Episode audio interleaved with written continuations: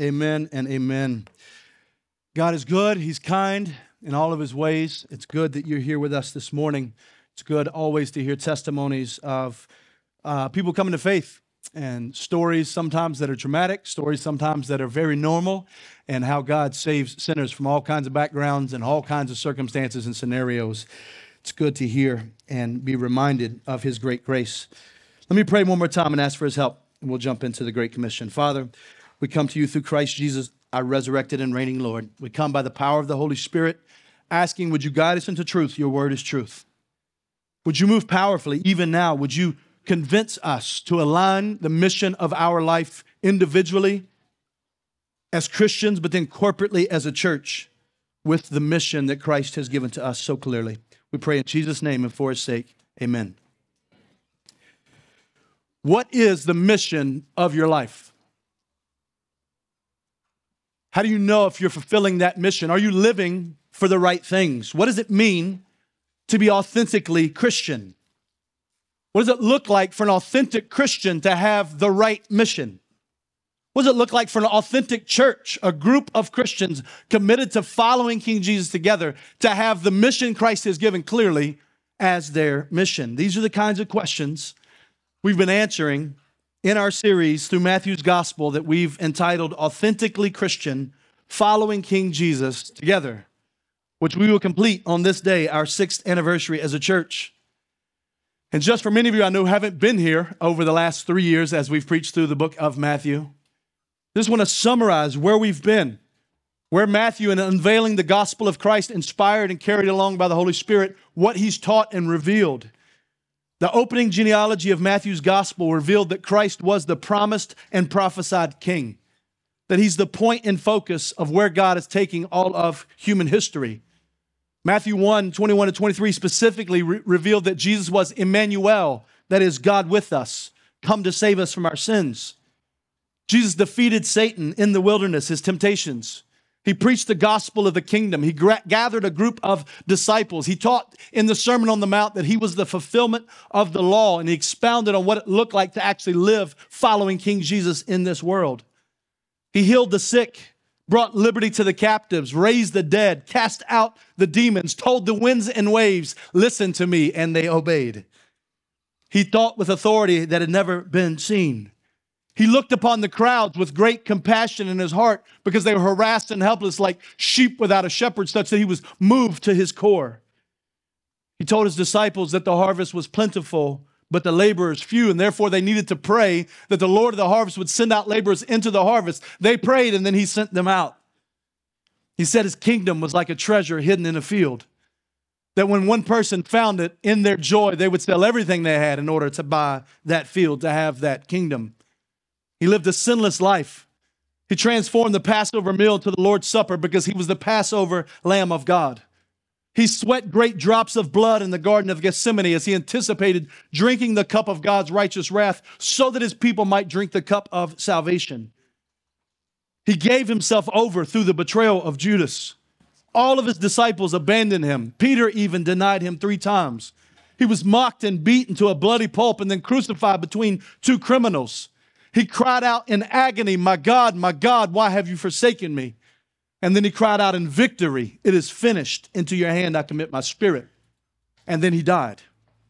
And the great veil of the temple was torn in two because the pathway, pathway to God was opened up to those whom he came to save. He was buried. And then on the third day, as Mary and Mary approached the tomb with spices to anoint his body, an angel rolled the stone away to reveal an empty tomb. And he told the women to not be afraid because Jesus was no longer here. He had risen to go and they would see him, to go to Galilee and tell his brothers. He ran and then they left and they ran into Jesus and fell at his feet and worshiped him along the way. then he told the women, Go tell my brothers to come meet me in Galilee. What a journey we have had through Matthew's account of the gospel. We've spent 59 sermons beginning on August 20th of 2020 and ending today, November 12th of 2023. And we conclude this series by looking at what is commonly called the Great Commission. Matthew has unveiled this gospel. He's shown us King Jesus is king over all things. And now he says, I'm going to give you the mission he leaves for his people. in this Great Commission, Christ promises that he will be with us as we obey his command to make disciples of all nations by going and baptizing and teaching all that he's commanded. And this is the big idea I want to challenge you with as we get into this text this morning. We must individually make the mission of Jesus Christ the mission of our life, and we also must do so corporately. So we must individually, as Christians, make the mission of Jesus Christ the mission of our life. And we must, as a church, make the mission of Jesus Christ the mission of our corporate life together. We'll break down the text into four parts. First, we'll set the context and then get into the Great Commission itself. Let's dive in. First, let's set the context. Chapter 28, verse 16 and 17. Again, remember Mary and Mary ran to Jesus himself. And in verse back in verse 10, he said to them, Do not be afraid. Go tell my brothers to go to Galilee and there they will see me. And then we pick up in verse 16. Now the 11 disciples went to Galilee to the mountain which Jesus had directed them. And when they saw him, they worshiped him, but some doubted. So the 11 disciples go to the mountain in Galilee where Jesus said he would meet them. Now I think it's right for us, just set in context, to ask the question why did Jesus say go to Galilee? Why did he tell them to do this? Because this is where he'd done so much of his teaching before his cru- crucifixion. And so, as one commentator observes, sending to the, the, disciples to the Galilean mountain ensures that the risen Christ and his teaching are not thought of as a substitute, but as continuous with Jesus' ministry and teaching in Galilee. Galilee. So the resurrected Jesus is teaching, hey, uh, what I'm teaching is consistent with what I've always taught. So the pre-resurrected Jesus taught all that he taught, and the resurrected Christ is teaching all the same things, continuing. This is what I've been teaching you all along. Before we move on to what he says here in this last teaching, let's pause and consider the magnitude of this moment. These disciples had left everything to follow him friends, family, comfort, familiarity, everything they knew. They left it all behind to follow Christ. They'd witnessed him raise the dead. They'd witnessed him cast out demons. They witnessed him heal sickness. They'd listened to him on this same mountain teach the crowds with authority. They've grown to love and trust him. They heard that he's going to build the church on them. They'd argued over who would have the best seat in glory. They fell asleep on him in his greatest moment of need. They watched him beaten and bruised, his flesh ripped open. They denied him. Peter denied him three times. They all fled the scene and they all saw him resurrected and learned how all the scriptures point to him. And now he's about to give his final address, his final teaching, his strategy to save the world. What a moment by faith we walk into even now. And I'm sure this crowd today, with this many people here, is divided between some who have faith and some who doubt, just like this crowd. Notice we read in verse 17 some worshiped and some doubted. Now, I, I, assume the disciples, again, the 11, had already interacted with the resurrected Christ. He had already explained to them on, on the road to Emmaus how all the scriptures pointed him. So I assume this is probably talking about the 500 eyewitnesses that saw him that Paul talks about 1 Corinthians 15. Some were there with the resurrected Christ and still doubted. They saw what happened to him. They saw him beaten up and crucified. They saw him die. They saw him buried. They see him resurrected, and still some doubted. This is important. We should anticipate in every day. If in that day some doubted, in this day surely some will doubt. But notice, even in this, one, one commentator says Jesus' resurrection did not instantly transform men of little faith and faltering understanding into spiritual giants. And so, friend, if you find yourself here today doubting, I challenge you, as I did last week to those who were gathered, to doubt your doubts. Why do you trust your doubts so much? In doubting the resurrected Christ, you're trusting something else. May I encourage you, even this morning, doubt your doubts. With that context set, let's learn what it looks like to make the mission of Christ the mission of our life. Three particular exhortations. Make the mission of Christ the mission of your life by gladly surrendering to his authority, gladly submitting to his strategy, and gladly relying on his presence. First, gladly surrender to King Jesus' authority. Look at verse 18. And Jesus came and said to them, All authority in heaven and on earth has been given to me. Before Jesus gives the Great Commission, he grounds it deep in his authority. All authority in heaven and on earth, visible and invisible, with thrones or rulers and dominions, all things created through him and for him. He's going to say, I'm about to give you your mission, but understand this mission must be grounded in everything you've seen demonstrated in my life and ministry. I am the king. Everyone else, everything else must bow and submit to Christ. When he makes this claim, all authority in heaven and on earth, he's declaring supremacy over all things, all peoples, in all places. What this means, there's not one king or world leader, not Herod, not Pilate, not Nero, not Stalin, nor Hitler, or Mussolini, or George Washington, or Obama, or Trump, or Biden, or any kings or rulers, or any presidents to come who've ever had authority over King Jesus. They are all underneath his authority. Jesus Christ is over all. All things are made through him and for him. Now, you get that kind of privilege when you tell death, let go of me, and you get up. You're able to say, I'm King of Kings because I beat death. He's the only one that can say that. He's the only one that can say, I took on Satan and Satan took the L. I took on death and death took the L. I took on the brokenness and sin of the world and it took the L. Christ is King. Every strand of DNA every molecule, every cell, every star, every planet, every blade of grass, every grain of sand, every mountain and valley, every tree and flower, every rock and body of water, every hair follicle, uh, follicle on every human being and every animal who's ever lived, every demon, every angel, every soul, every mind, every heart, not to mention sin, Satan, and death itself. Every speck and ounce of creation is under the sovereign authority of King Jesus. This is why Abraham Kuyper famously said, There's not a square inch in the whole domain of our human existence over which Christ, who is sovereign over all, does not cry, Mine. The resurrection proves that Jesus Christ, as Matthew has displayed through all 28 chapters, is the Messiah, the Son of God, the King of Israel, the Lord of church, even Emmanuel, God with us. Is there any wonder why, when Christ finished on the Sermon on the Mount, the crowds were astonished at his teaching, for he was teaching them as one who had authority in and of himself.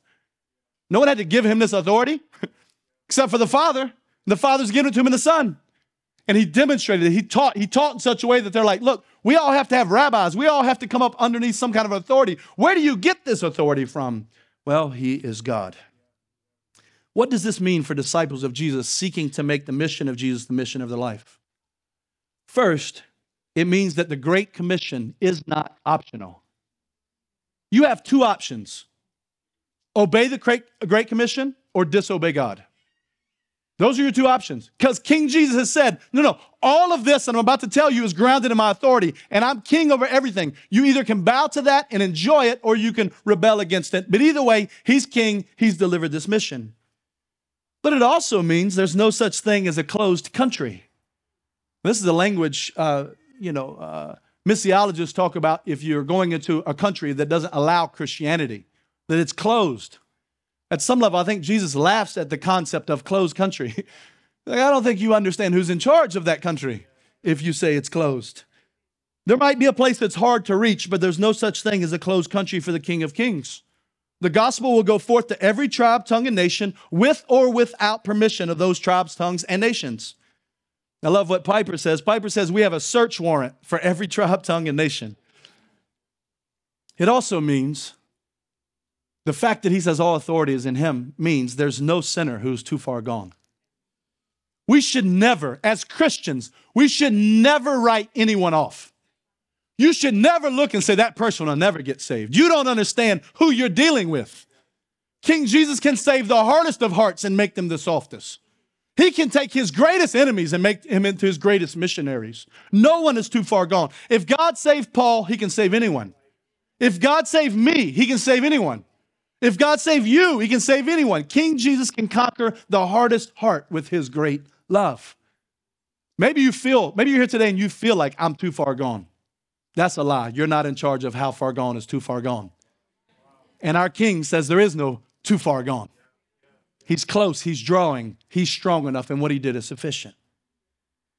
It also means that ultimately, every knee will bow to King Jesus one way or another in joyful worship or in just judgment.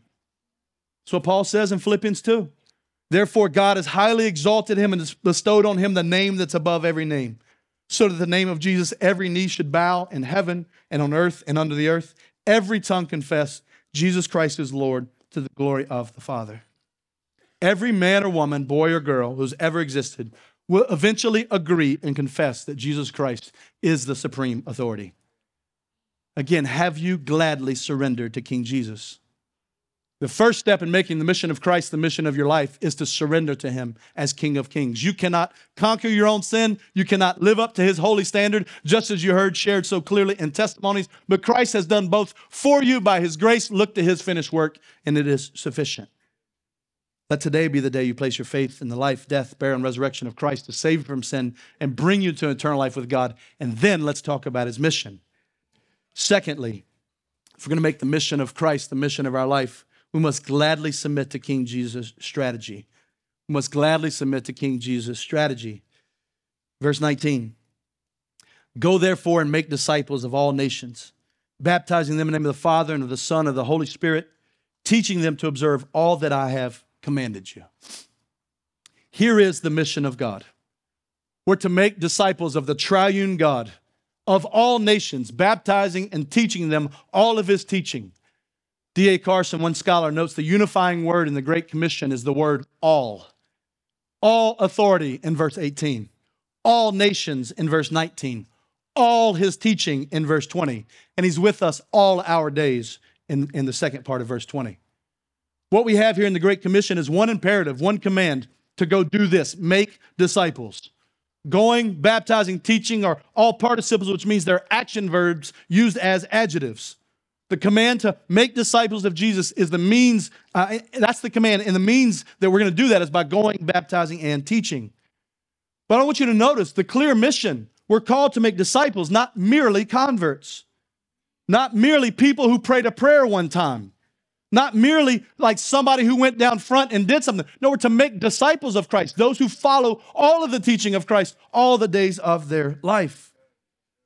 A disciple is one who's repented of their sin. They've heard the gospel, they've repented of sin, they're trusted in Christ, and they're now following Jesus as Lord and King in a lifestyle of repentance and faith with the people of God in a lifestyle of repentance and faith.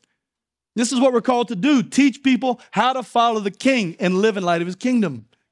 That's what a church is. A church is a group of disciples committed to following King Jesus together. I can't make it to glory alone. Y'all got to help me.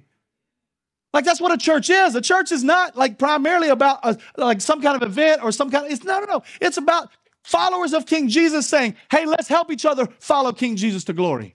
Let's help each other live in light of the kingdom of God here and now and represent the kingdom of God here and now. I need your help. You need my help. This is the mission.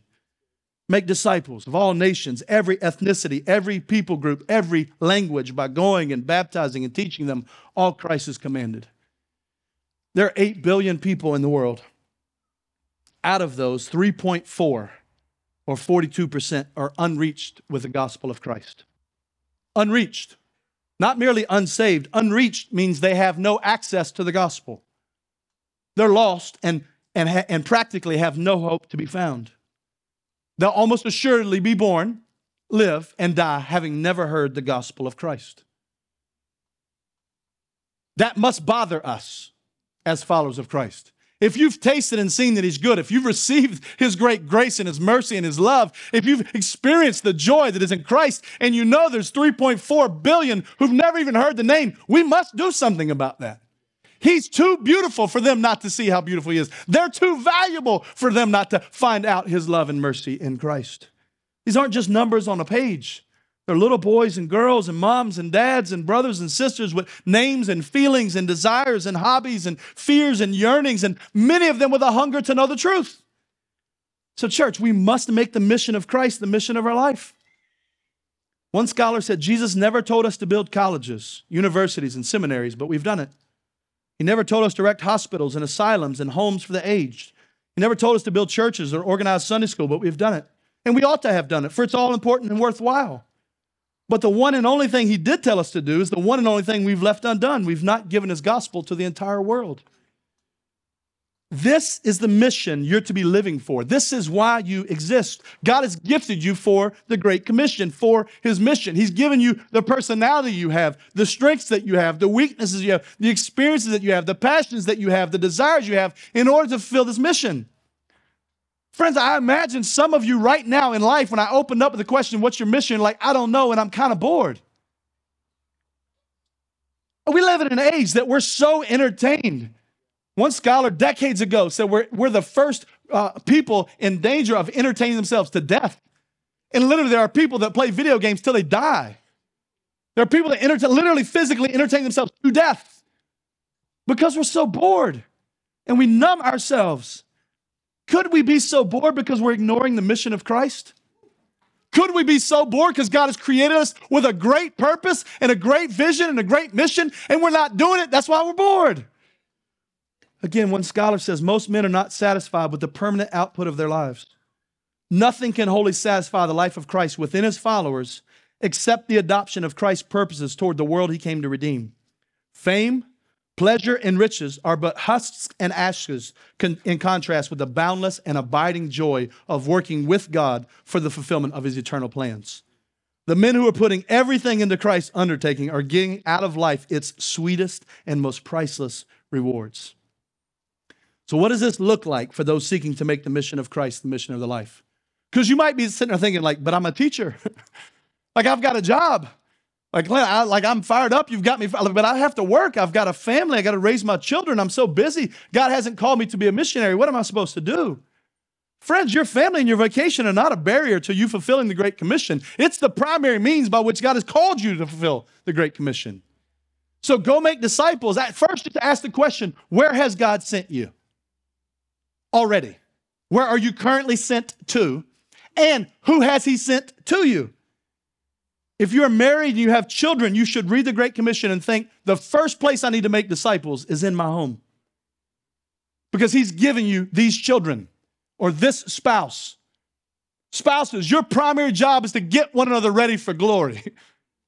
And if God has given you children, your primary job is to raise them in the fear and admonition of the Lord and teach them what it looks like to follow Christ Jesus. The, the people of God have always been commanded to be fruitful and multiply and fill the earth with children. God has always made it clear in His Word that children are a gift and blessing and the primary disciples He gives to us. It's strange to me, but I have to tell y'all this kids are a gift. We live in a culture where that's strange to say, where children are viewed as a burden. That's unbiblical, that's worldly, it's ungodly. Children are a gift from God. And the primary ones he's called us to disciple, the primary way. I have to say this because I saw something this week on the CDC website that was incredibly alarming. I'm going to try to communicate it well with, with some numbers, but I think you'll get the point. In 2005, 38 of the 50 United States, out of every 1,000 women, at least 62 gave birth during that year. So out of every 1,000, at least 62. In 38 of the 50 in 2005. In 2021, that number, 38 of 50 states, dropped to six. In six of 50 states, only uh, uh, 62 babies out of every thousand women were born. If, do you want to fulfill the Great Commission? like, pursue marriage, have babies, and raise them in the fear and admonition of the Lord, as Paul taught in Ephesians. Now, the Lord's got to give the gift of marriage. Some of you want to be married and you're longing pray and trust Him. But if you have the opportunity, get married and don't put off having kids. Have children and raise them in the fear and admonition of the Lord. This is a blessing. The people of God have always prioritized discipling their children. Paul certainly had this in his the Shema in his mind. Deuteronomy chapter 6. Hear, O Israel, the Lord our God, the Lord is one. You shall love the Lord your God with all your heart, with all your soul, with all your might. And these words that I command today shall be on your heart. You shall teach them diligently to your children, and shall talk of them when you sit in your house, when you walk by the way, when you lie down, and when you rise. You shall bind them as a sign on your hand, and they shall be as frontlets between your eyes. You shall write them on the doorposts of your house and on your gates. Make disciples first in the home. Parents, your children are not a barrier to you making disciples. They're the first priority in you making disciples. Secondly, make disciples in your neighborhoods. Begin praying for your neighbors asking God to give you opportunities to point them to Christ. Perhaps just by serving and being a kind and excellent neighbor. But Lord willing, you get an opportunity to tell them about the good news of God's grace in Christ. And just like some of these young people just shared their story with you, you share their story with them.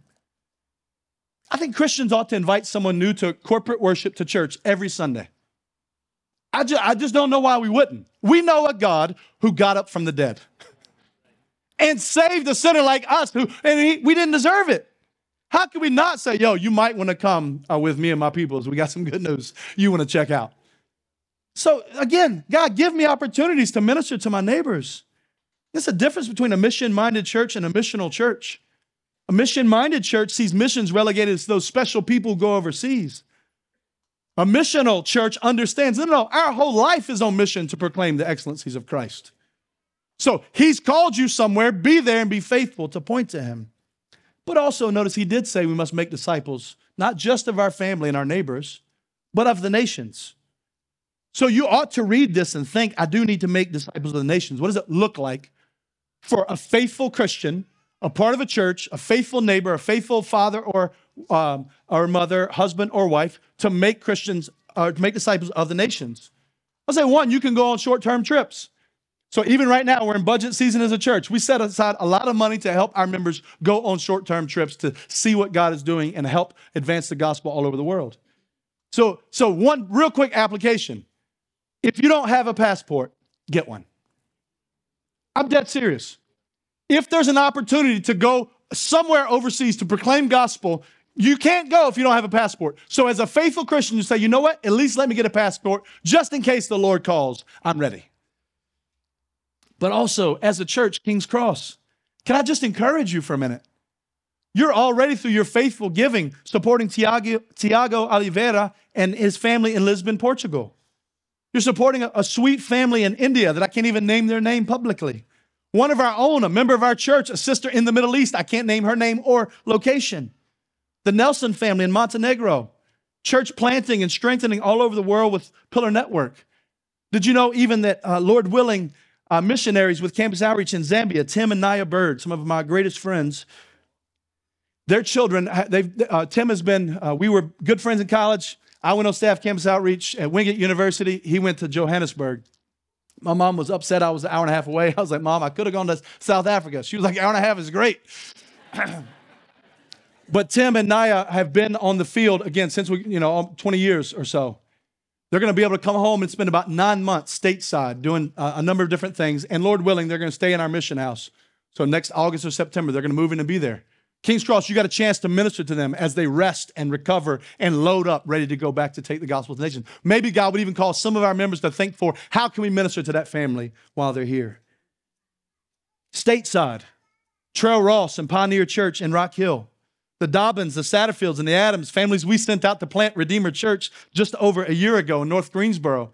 The Speaks family planning to plant King's Church in High Point, Lord willing, next September, hoping to particularly have an impact among uh, the refugees in that community. The Yao family hoping to plant Renewal Church in East Greensboro no later than 2025. We support campus outreach staff at A&T and High Point, UNCG, and have student leaders from Elon, not to mention orphan care, poverty relief, disaster relief, food and security relief, and ministry to widows with all kinds of partners. King's Cross, you're fulfilling the Great Commission. Be encouraged. like this is why we do it together, not just individually.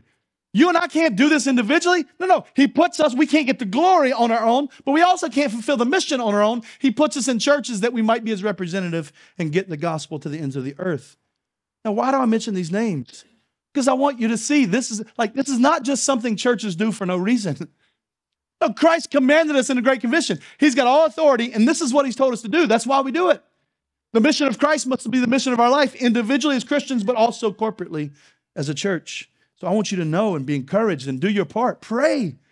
Pray for these partners. Go on our website. You can click and get all. Pray for them by name regularly and daily. They need your prayers. Pray for them. Pray for these ministries.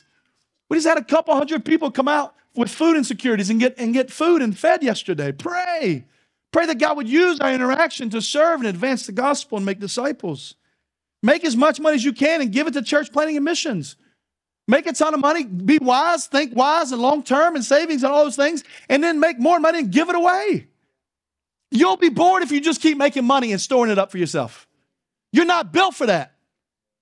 Be faithful, do what God's called you to do, but make it and give it. There's, it's better to give than receive. So much of our country is broken and longing for happiness because they're thinking spending more on me, living more for me will make me happy. It always ends to destruction. Now give your life away. Secondly, or no, no, no, two more applications just because I want to throw some more at you. Pray uh, daily for unreached peoples. You can go to App Store on your phone and get the Joshua Project. The Joshua Project. You can, they'll, they'll send you every day unreached people groups in the world. People have no access to the gospel. Pray for them. Maybe God will hear your prayer, answer your prayer, and send a missionary to take the good news to those people. The Joshua Project, get that app. And also get some new heroes. Read Christian biography. Like we, we put books in the book nook in the lobby strategically. There's some good biographies in there you ought to read to inspire you to live and think big about the kingdom of God. So again, we must gladly submit to his strategy. Thirdly and finally, if we want to make the mission of Christ the mission of our life, we must gladly rely on King Jesus' presence. Guys, if we're going to do this, it can get pretty scary. Some of you, even right now, may sense the Holy Spirit tugging on you in ways that are currently making you uncomfortable. Like maybe there's a particular coworker or neighbor or family member or friend God has been calling you to share the good news with, and you've been putting it off. And maybe the Spirit is messing with you right now. Holy Spirit, keep doing it. because He's good. He wants to give His goodness away through His people. So pay attention. Maybe some of you He's calling to consider what does it look like to pursue full time vocational ministry, pastoral ministry, or women's ministry, like any kind of ministry. What if He's calling you to that? Maybe some of you He's stirring your heart. You ought to be considering moving overseas. Maybe some of you, he's stirring your heart. I ought to be considering and thinking about going with the Speaks to High Point of the House to East Greensboro to plant a new church. Perhaps he's calling you to give more than you've been giving of your time or your money to advance the gospel. Perhaps he's calling you to give more strategically where you are in your current church, more faithfully serving and giving your life away. This can be a scary thing, even for pastors. Like, we're committed to sending out some of our best people and trusting God will keep us healthy even as we send out some of our best people. Like, I don't know if y'all think pastors like have some kind of superhero spiritual strength. Y'all don't have. We just normal Christians. God has called us to work, but suddenly we send out people we've poured into and we've discipled and we've helped and we've nurtured and we've helped them. And all of a sudden they're like, hey, I'm out. It's like, oh, praise God. like, oh, Lord. Like, we're going to keep sending people. Will you keep bringing the right and replacing them? We've spent so much time and energy raising them up. How are we going to replace them? Lord, would you do it? But trust in God. The vision of this church from day one, six years ago, even before its birth, when it was only a core team of 14 people, has always been Lord, if you'll let us get between 500 and 1,000 members in one multi ethnic, multi generational service so that we can say, this is what it looks like to fulfill even John 13. By this, the world will know your disciples, by your love for one another. That you would be with people that people kind of look at like, well, what, what do y'all have in common?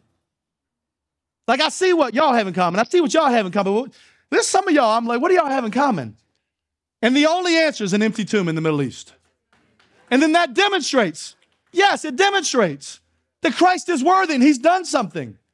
So we said, Lord, if you would just get us in one service, 500,000, where that's normal, and then when we're full, we're full. We've got to plant and send out more. But if we can be strong enough to sustain that as a healthy church and keep sending and it not sink us and take years to recover, but keep sending and keep, God, would you please, the harvest is plentiful, the labors are few. Would you please be pleased to do that? And He's been so faithful. By His grace, He's doing it. We've planted one church in North Greensboro. Again, we've got three in process, and we're having our first conversations with a couple in our church about our first international church planning process. All the while trusting God to build a new sanctuary sitting right here where we can get enough people into the building. Trusting God. It can be scary when you make the mission of Christ the mission of your life. Therefore, we must gladly rely on his presence because he promises to be with us as we fulfill his mission. Look at the end of verse 20. And behold, I am with you always to the end of the age. The Great Commission ends with a great promise, a great comfort, a great strength to accomplish the great task. Again, think about the brilliance of what the Holy Spirit inspired through Matthew. Matthew opened up with Jesus as Emmanuel, God with us, chapter 1. Matthew closes out the Great Commission, Jesus saying, I'm with you always. Is this not the beauty, even as we see Christ being with us, that reminds us of the gospel itself? Is Christ himself not the ultimate, penultimate example, the, uh, I'm sorry, the ultimate, the supreme example of the, of the missionary task itself? Did not Christ, the, is he not the great disciple maker who left his heavenly home, his heavenly father, and went to a dangerous place called earth where he would die to reach his enemies? Is he not Emmanuel, God with us? Is he not the one come to save sinners like you and I? Is he not the one that, that came not to make bad people good, but make dead people come to life? Is he not the one who came to open up the eyes of the blind and proclaim the good news of the gospel? He came to redeem all that sin and death stole. He lived the life we should have lived, died the death we deserve in our place, and then he stepped out of death and on the serpent's head unto victory. Not only did he come to do all of that, he's still with us, even right now. As we seek to make disciples of Christ by going and teaching and baptizing, we have the promise that Christ is with us now and forever.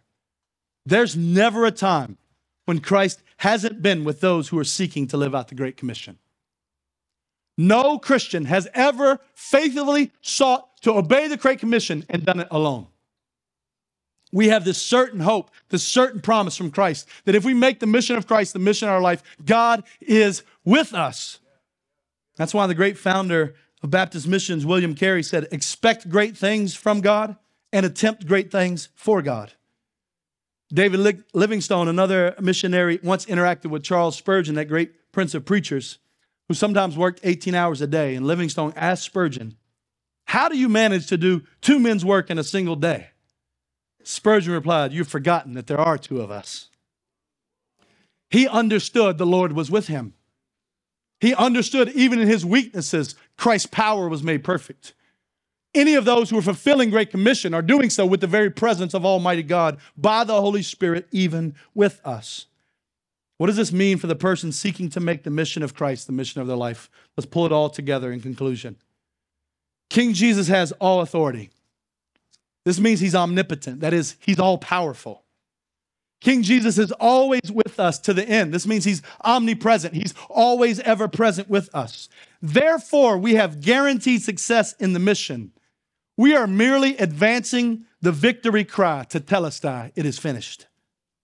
Therefore, let us make the mission of Christ the mission of our life as we advance the gospel with both bold confidence and tender humility. The bold confidence that understands my king said it's finished. So I don't care how it's going today. I might not even, it may never go the way I want it to go. But here's what I know in the end, we win. Why do I know in the end we win? Because I know in the rear view we've already won. So I can drive forward trusting the mission of Christ because I know victory's behind me, compelling and pushing me forward to do this mission. And I know that He's sovereign and all powerful and ever present, and He'll make sure every tribe, tongue, and nation bows the knee and worships in great glory and joy. This is what it looks like to follow the King together in His kingdom. The tomb is empty, the throne is occupied, and so we march on making disciples of King Jesus. If you don't have a squad to join on that mission, We'd love to have you join uh, with us, like the, five, uh, the, the four that were baptized and the squad that's going to covenant with us afterwards. If you're from out of town, you need help finding a church like that, shoot us an email. We'll, we'll try to help any way we can. But let us make his mission our mission, individually and corporately, by gladly surrendering to King Jesus' authority, gladly submitting to King Jesus' strategy, and gladly relying on King Jesus' presence. I want to conclude with just a word of why did I insert that word gladly on all of those? Resurrection people ought to be joyful people. Christ conquered death, sin, and Satan for us, and he's with us even here and now. How could we not be glad? Friend, if you're a grumpy Christian, you're a walking contradiction to what you say you believe. We ought to have more joy than any human beings on the planet, no matter what we go through. Because the tomb's empty and the throne's occupied, and we know in the end we win. So as we make disciples, may people bump into us and be like, yo, y'all got some crazy beliefs. I don't even know if I rock with this whole crucified, resurrected Messiah, but that joy you have, man, I want some of that. Mm, you got to repent and believe in Christ. Let's talk about that Messiah. May we be gladly submitting to this Savior. Let's close in prayer.